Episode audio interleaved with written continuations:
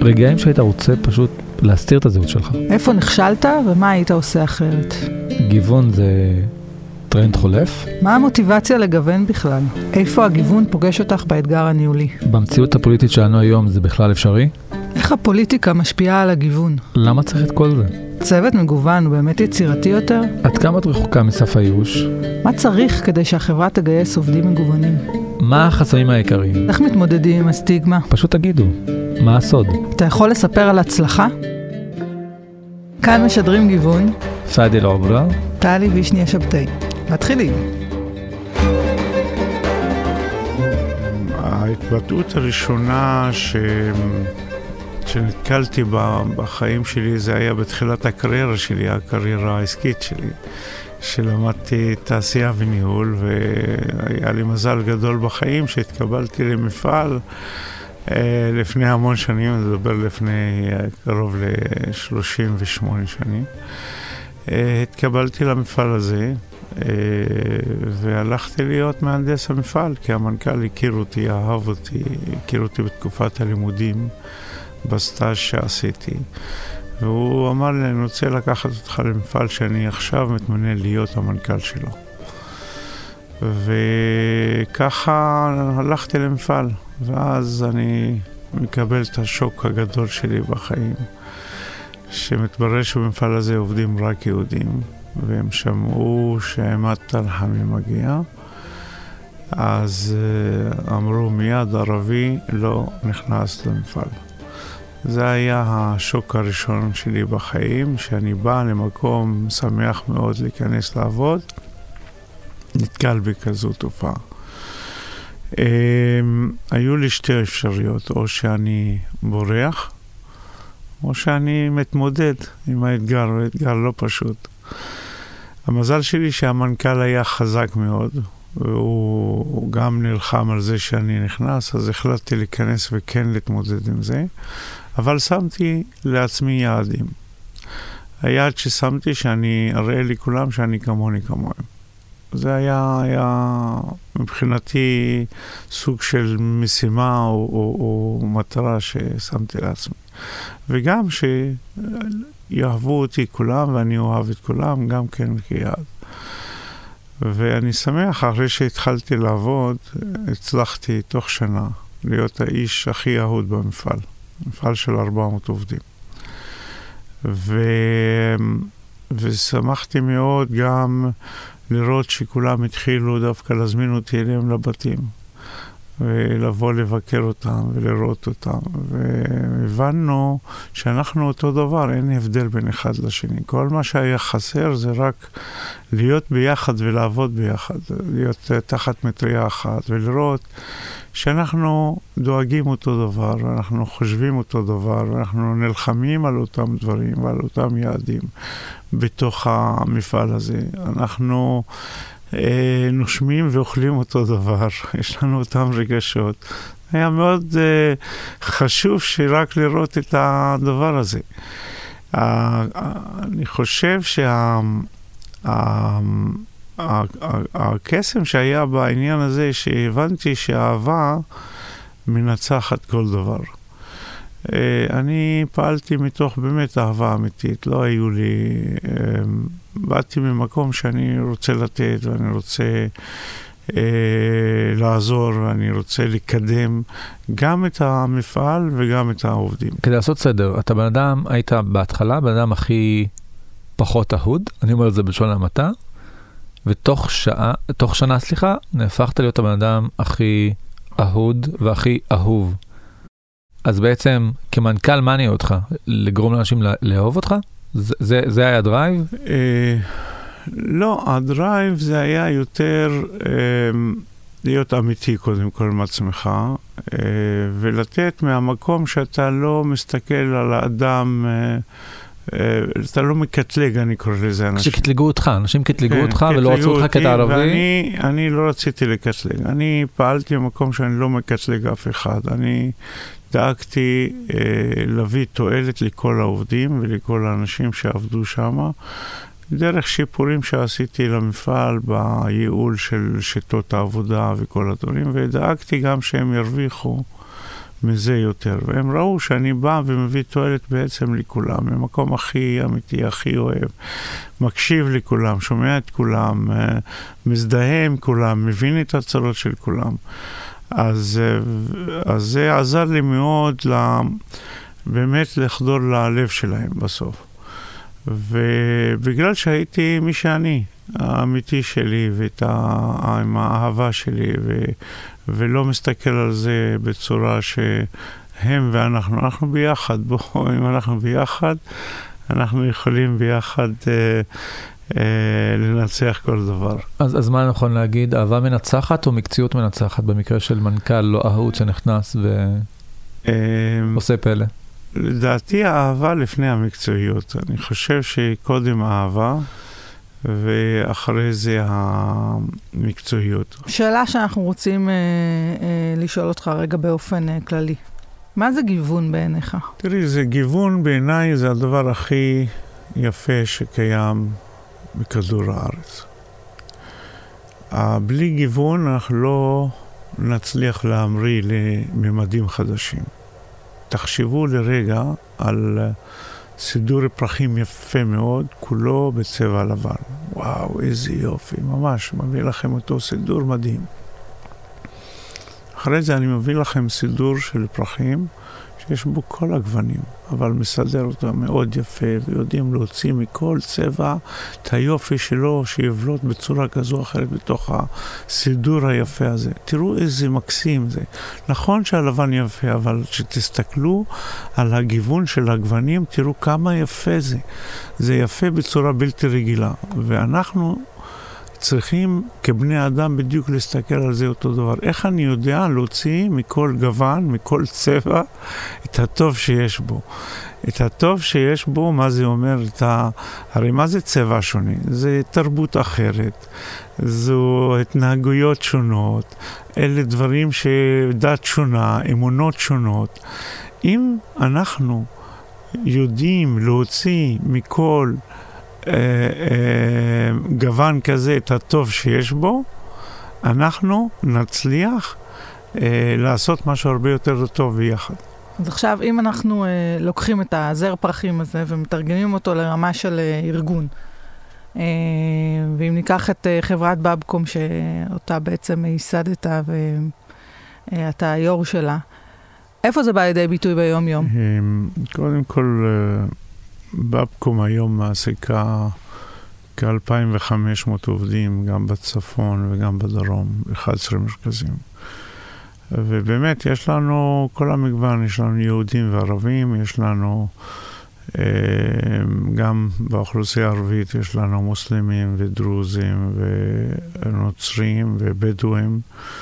וצ'רקסים, יש לנו הכל מהכל. וגם באוכלוסייה היהודית יש לנו חרדים וחרדיות, יש לנו חילונים, יש לנו רוסים ואתיופים, יש לנו מגוון שלם של אנשים שעובדים גם כן אה, בתוך החברה.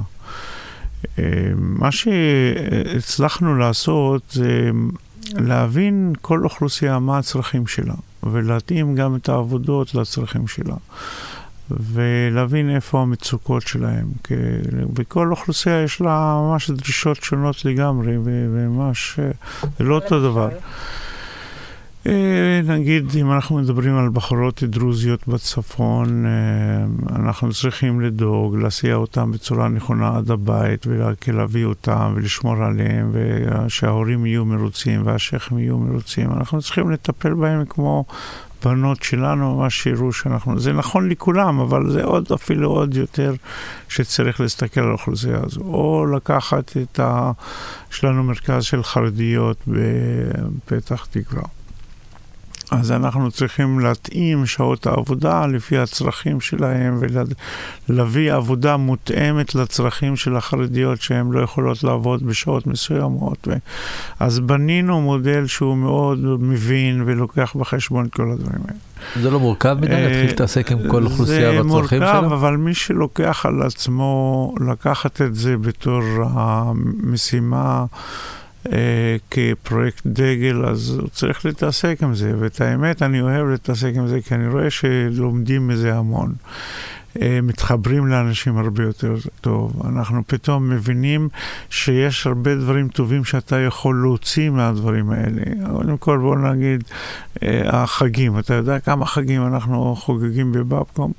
אנחנו חוגגים כל החגים, כל הזמן יש לנו חגים, אוקיי? זה חגים של מוסלמים ושל דרוזים ושל נוצרים ושל יהודים ושל uh, uh, כל מיני דברים, גם חוץ מאירועים uh, שקשורים לאותו אזור ולאותו מקום. אתה יודע, הספקנים יגידו אז... שזה לא משאיר לכם זמן לעבוד, אם אתם מעבירים את השאלה ולחגוג את החגים. לא, זה החגים, לא שאתה לא עובד, דווקא אתה עובד יותר, אבל אתה דואג שהמקום יהיה, יש בו אווירה של חג ושאנשים מרגישים שיש להם כבוד, ומביאים מאכלים. של אותו עדה, שהמאכלים גם שונים. תחשוב כמה אוכל יכול לחבר אנשים. אז פתאום, נגיד, אוכל אה, דרוזי, אתה מביא אותו ושם אותו במקום, באותו מקום, ואנשים נהנים מזה ומחברים את כולם. ולפעמים אתה מביא אוכל שהוא אה, מסוג אחר, או אה, ממתקים מסוג אחר. אתה כל הזמן אה, מביא ועושה דברים די יפים שכולם נהנים מזה, וזה לא פוגע בעבודה. אתה עובד. אבל אתה עושה עוד משהו מעבר בשביל לחבר ולהבין את, ה, את האוכלוסייה. אז יש כל כך הרבה דברים שהם מחברים בין אנשים. אנשים מתחברים אליהם, באמת, עם המסורת ועם התרבות השונה והדברים השונים. אמ,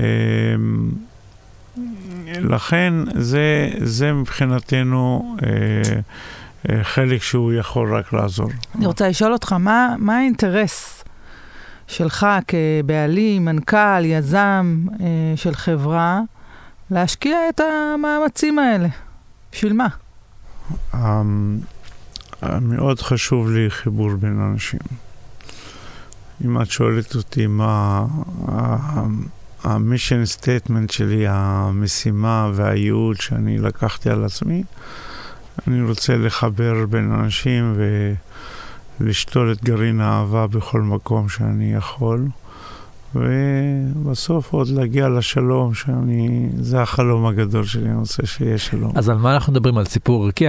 אז מה שמניע אותך זה ערך מסוים? מה שמניע אותי אמ, זה שהאמונה הזו שאנחנו כולנו אחד, ואנחנו צריכים לדעת לאהוב אחד את השני ולחיות בשלום. והשלום הוא שלום, אה, הוא מתחיל קודם כל, אגב, השלום מתחיל אצלנו בתוך, בתוכנו, אוקיי? אז אתה לא יכול להביא שלום חיצוני אם אין לך שלום פנימי.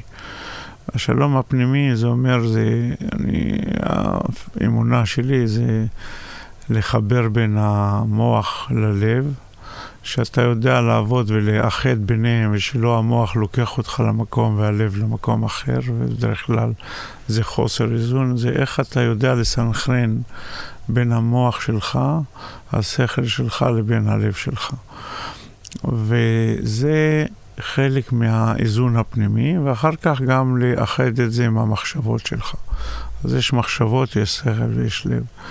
וזה מה שמביא אותך לשלמות של השלום הפנימי. אנחנו צריכים לעבוד גם על השלום של עצמנו ולהרגיש טוב עם עצמנו, וגם להביא את השלום החיצוני. אבל בסופו של דבר, החלום הגדול שלי זה להביא שלום בין אנשים, והשלום, אני מאמין, מתחיל פה בארץ, כי יש פה כל המגוון השלם של אנשים. של יהודים וערבים וכל הדתות שיש, ואז צריך להגיע למזרח התיכון, ומשם זה להגיע לעולם. עכשיו, אולי אני טיפה בים, אני לא משפיע, אני מדבר, אבל אני עושה, אני לוקחתי על עצמי משימה, לא משנה אם זה משהו קטן וממש השפעה קטנה, אני עושה. ורוב העסקים שלי היום, ואני עושה את זה אגב דרך העסקים, אני לא עושה את זה לא דרך אה, אה, אה, פילוסופיות או פוליטיקות ודברים, אני קם ועושה. החלטתי להקים חברה. שזה המודל שלה. המודל שלה זה אנשים חיים ביחד. אז יש פה משהו מעניין, אתה איש עסקים שמקים חברות כדי להביא שלום פנימה ושלום בארץ ושלום לעולם. נכון. ואין פה איזה יתרון עסקי שאני מפספס? אה, לא, מה זה יתרון עסקי? אני חושב שאני היום מדבר גם על זה המון, אנשים שבאים לעשות טוב לעולם בעסק שלהם, ושמים את זה כמטרה או משימה, הם יצליחו יותר.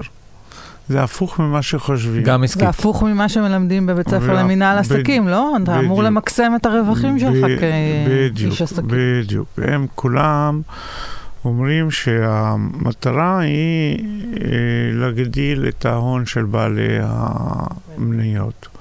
זה כאילו מה שמלמדים באוניברסיטה.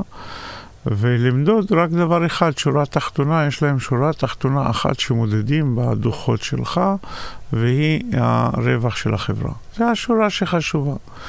אני בא בתזה אחרת, ואני אומר, לא, צריך למדוד שתי שורות.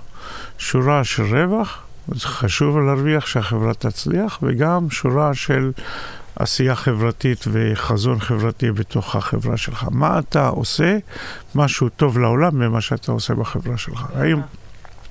כי העולם לאט לאט מתחיל להבין שאנשים יתחברו יותר לחברות שהם באים ממקום טוב של מוצלח, כמו אלה שאמרו אנחנו עושים אה, אה, נעליים וכל זוג שני שאתם, כל זוג שאתם קונים, אנחנו נותנים זוג במקביל לעניים ב, במדינה מסוימת. ואז החברה הצליחה, אנשים התחברו לזה, אני עושה משהו, זה שאני קונה עכשיו, אני עכשיו עושה משהו טוב לעולם בנושא הזה ואני עושה. אנשים היום מתחברים לראייה חברתית הרבה יותר. יש איזו התעוררות בעולם שאנחנו מרגישים אותה, שאנשים חשוב להם כמה שאנחנו יודעים להביא טוב לקהילות ולסביבה, ולא רק לאינטרס אישי, רק למטרה חומרית של כסף, וזהו. אנשים פחות מתחברים. אז אתה בעצם מדבר על צרכנות שהיא נבונה וגם צרכנות שהיא ערכית. נכון, זה לא צרכנות, זה גם צרכנות. אצלי זה לא צרכנות, לדוגמה. לא, אני מדבר על הצד השני, על הצרכנים. לא, בבקום, אבל לדוגמה, היא חברה שנותנת שירותים, אבל בשירותים שלה היא באה בכדי לעודד אנשים להיות ביחד ולחזק את הפריפריה. ולחזק את האוכלוסיות החלשות, אם זה המיעוט הערבי ואם זה גם מיעוט החרדי. ואם זה גם הביחד, אז אנחנו באים פה גם עם הביחד וגם עם ה...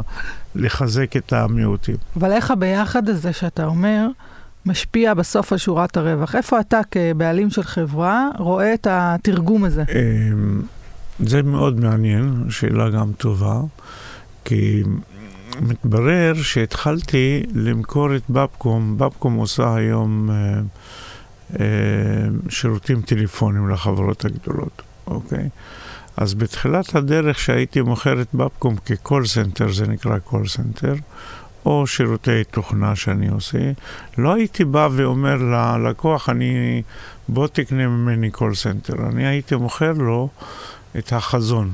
אני הייתי מוכר לו את כמה חשוב אם הוא עובד איתנו, מה הוא הולך לעזור, איך זה הולך להועיל לפריפריה, איך הוא הולך להועיל לאוכלוסיות אה, אחרות.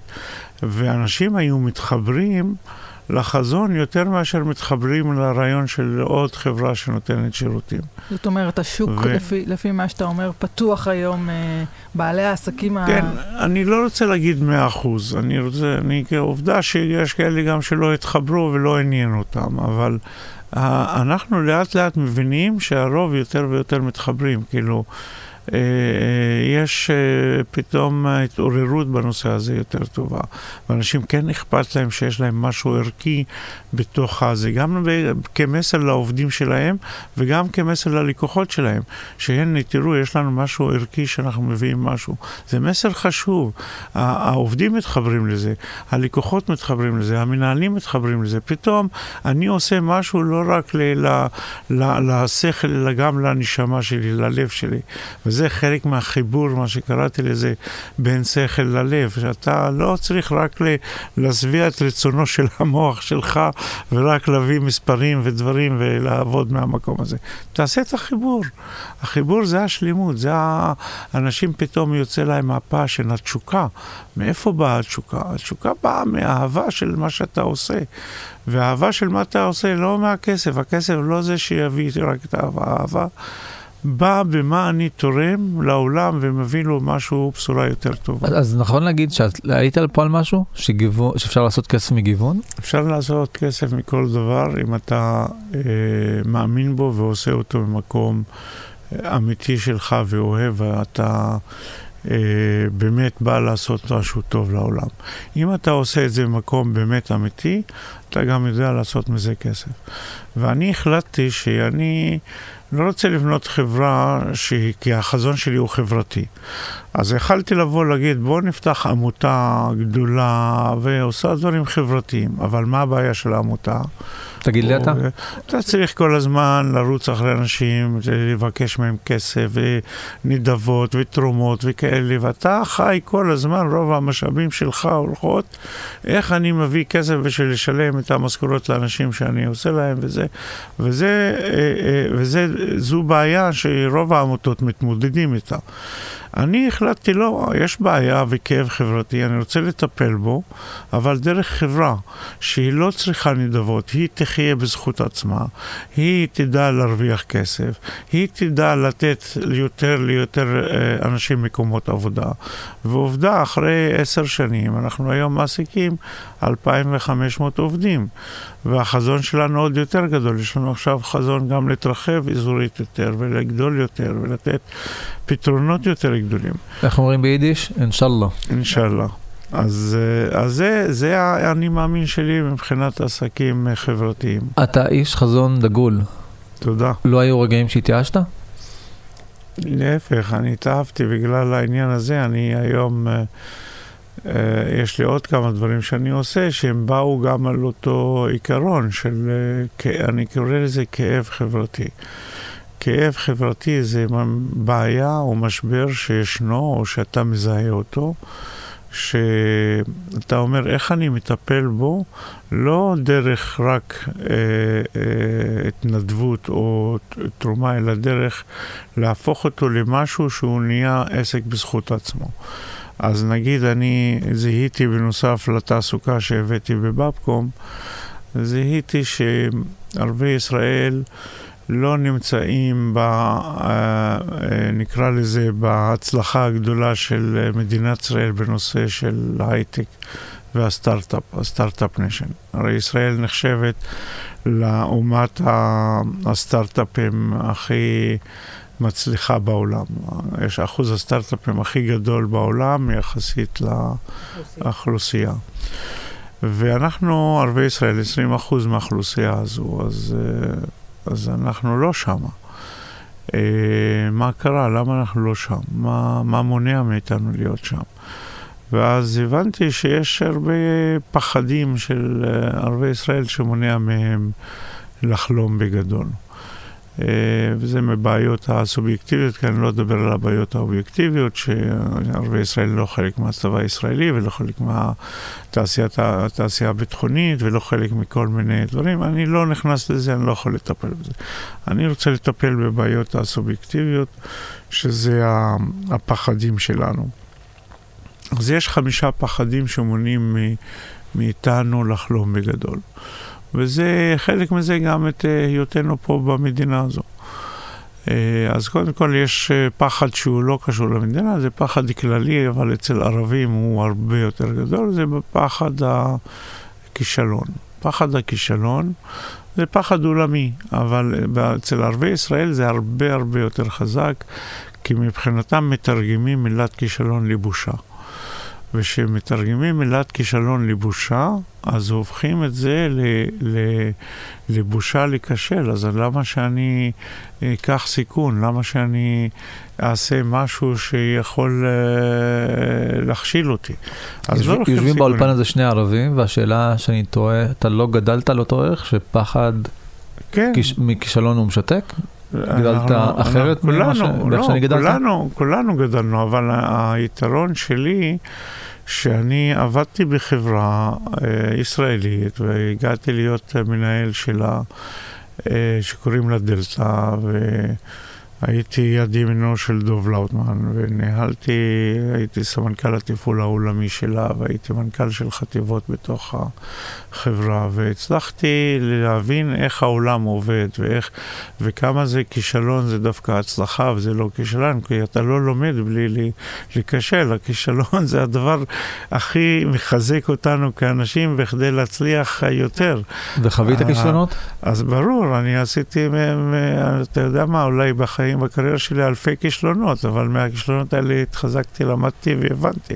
אין דבר שהוא בלי כישלון. וסביב גיוון, נכשלת סביב הפיצוח של אתגר של הגיוון?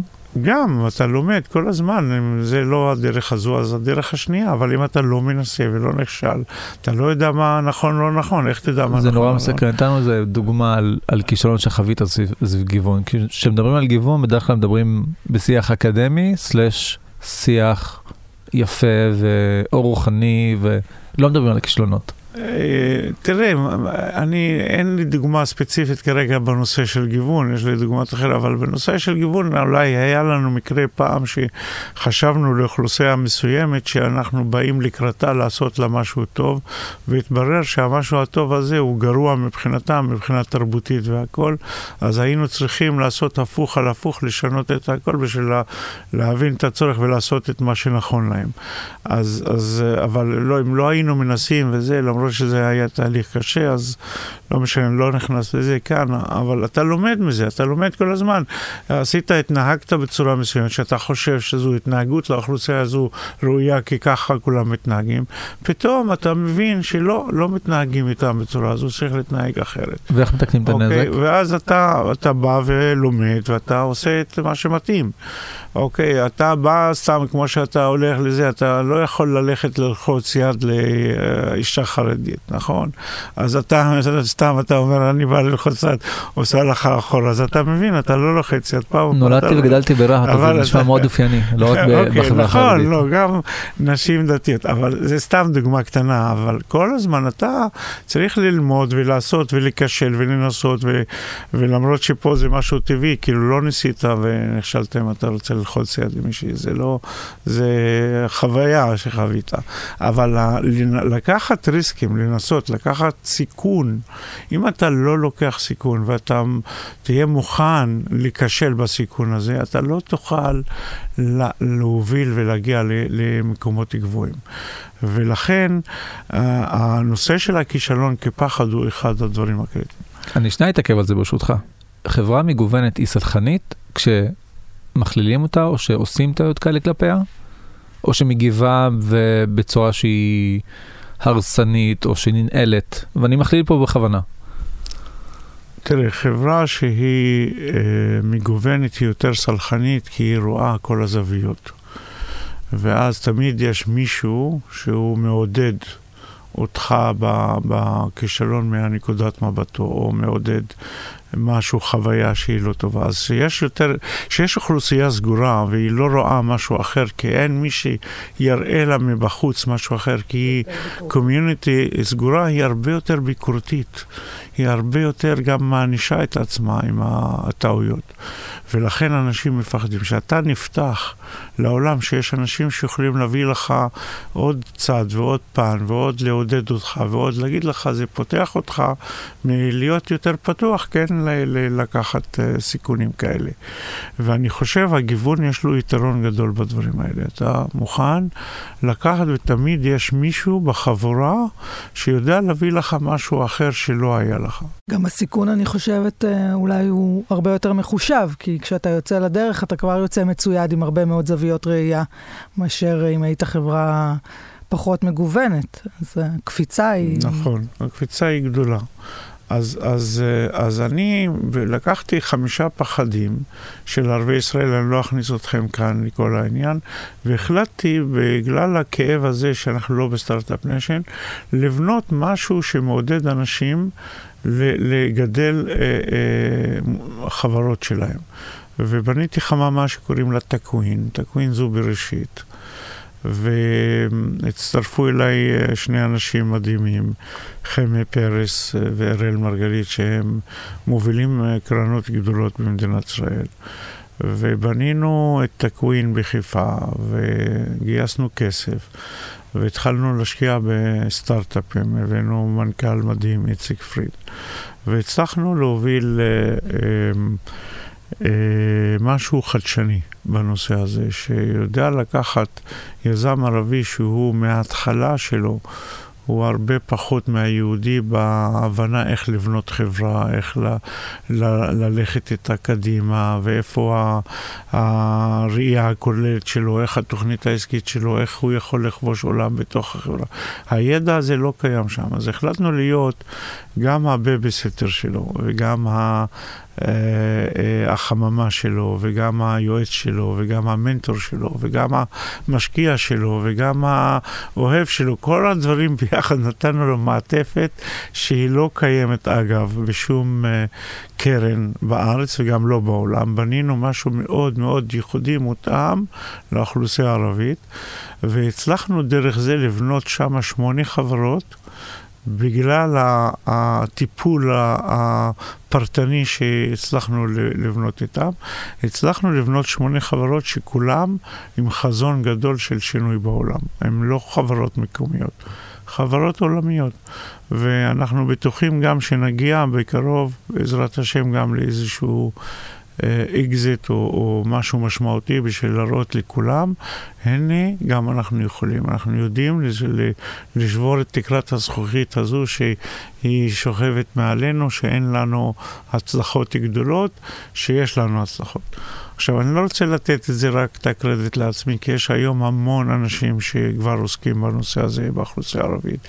יש הרבה סטארט-אפים לא קשורים אלינו, אלא בזכות עצמם מצליחים ועושים את דברים, ואנחנו מעודדים את כולם, כי זה מגמה של עשייה שאנחנו חייבים לראות אותה, ואני רואה את זה בשנים האחרונות, בשלוש-ארבע שנים האחרונות, שיש באמת... מגמה די חיובית בכיוון הזה של ערבי ישראל. עדיין לא הגענו לשלב שאנחנו נוכל להגיד, מכרנו חברה במיליארד דולר, או מכרנו משהו, אבל אנחנו בדרך לשם. אז תקווין זה גם אה, ארגון אה, מגוון שהקמת, ואני רוצה לשאול האם השמונה סטארט-אפים אה, שתקווין מלווה אותם, האם גם הם מגוונים, או שהם רק של יזמים ערבים ומי שעובד בהם הם ערבים? לא, הם מגוונים, אנחנו מעודדים בסוף שיתופי פעולה ערבי-יהודי, כי כל אחד מביא משהו מהצד שלו, אז אולי זה מתחיל עם יזם ערבי, אבל המנטור שלו, ואחר כך מי שעובד איתו ו, ובונה ביחד איתו את הדברים. אז זה צוות, אנחנו בונים צוות שהוא יהודי-ערבי, וככה הם נהיים כמו שותפות אה, כזו שהולכת קדימה. אז אני חושב שהמשמעות גם של השותפויות, תחשבו על זה, גם שכמו טקווין ובבקום, השותפויות גם יש להן משמעות מעבר לחוויה הפנימית. נגיד שאמרתי, השותפות שלי עם חמי פרס ואראל מרגלית היא שותפות מגוונת, והגיוון הזה עוזר לחברה. אותו דבר בבבקום, השותפות שלי עם חברת מטריקס ומשפחת לאוטמן.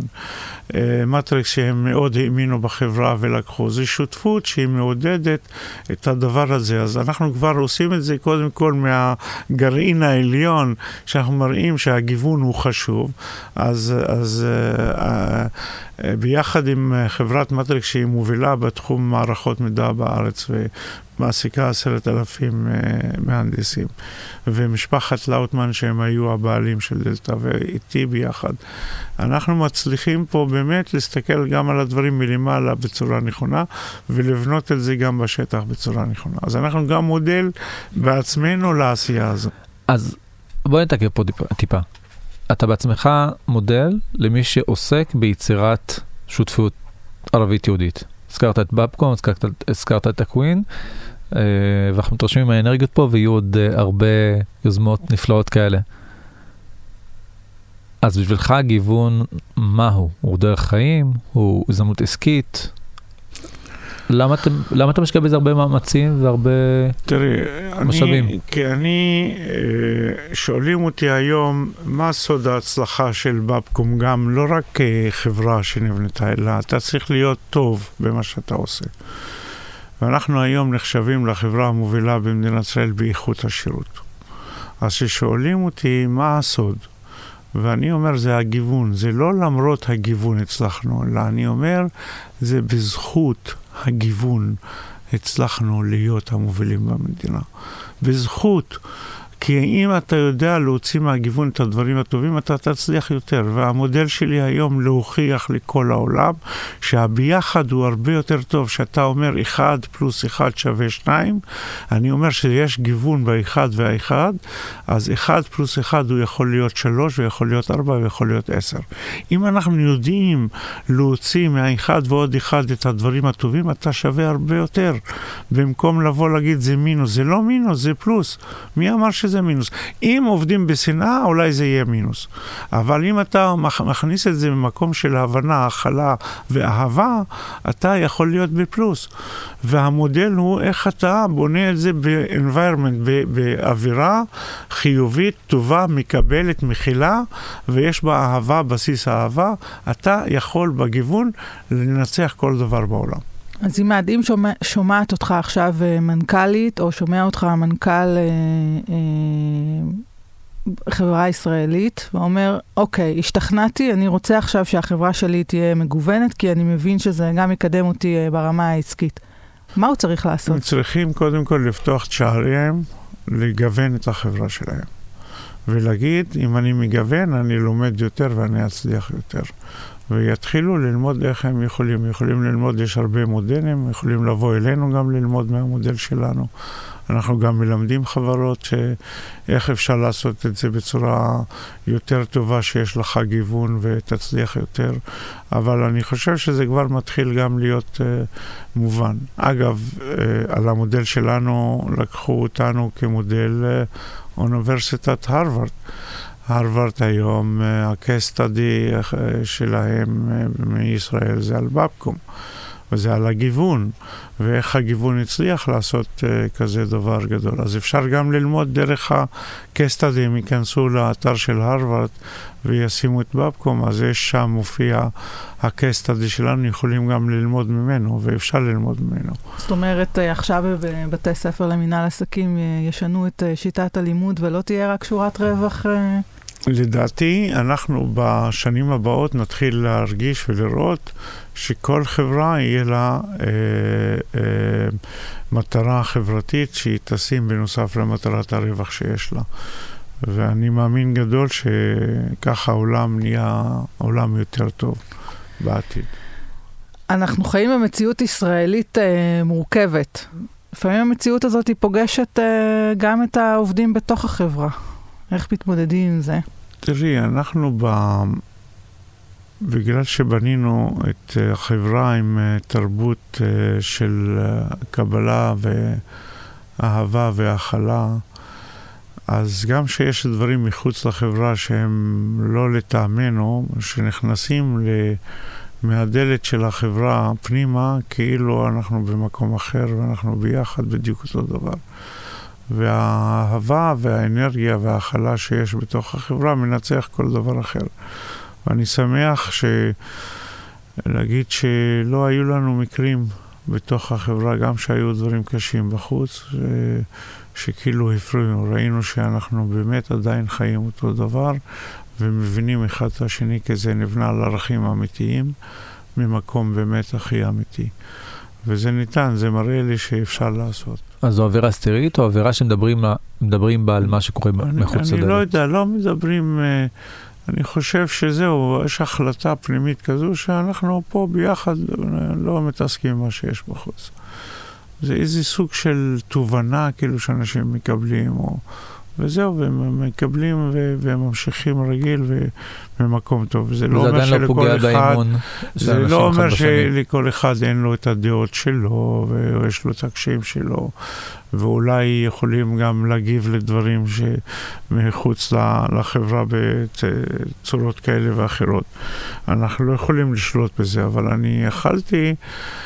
לא אני, אני חושב, יש לנו, הדבר היפה שיש לנו מנהלים בתוך החברה מכל הכיוונים, לא רק מסוג אחד. זה חלק מהעניין, שבנינו את החברה, לא רק שהגיוון הוא בקרב העובדים, אלא בכל הרמות הניהול.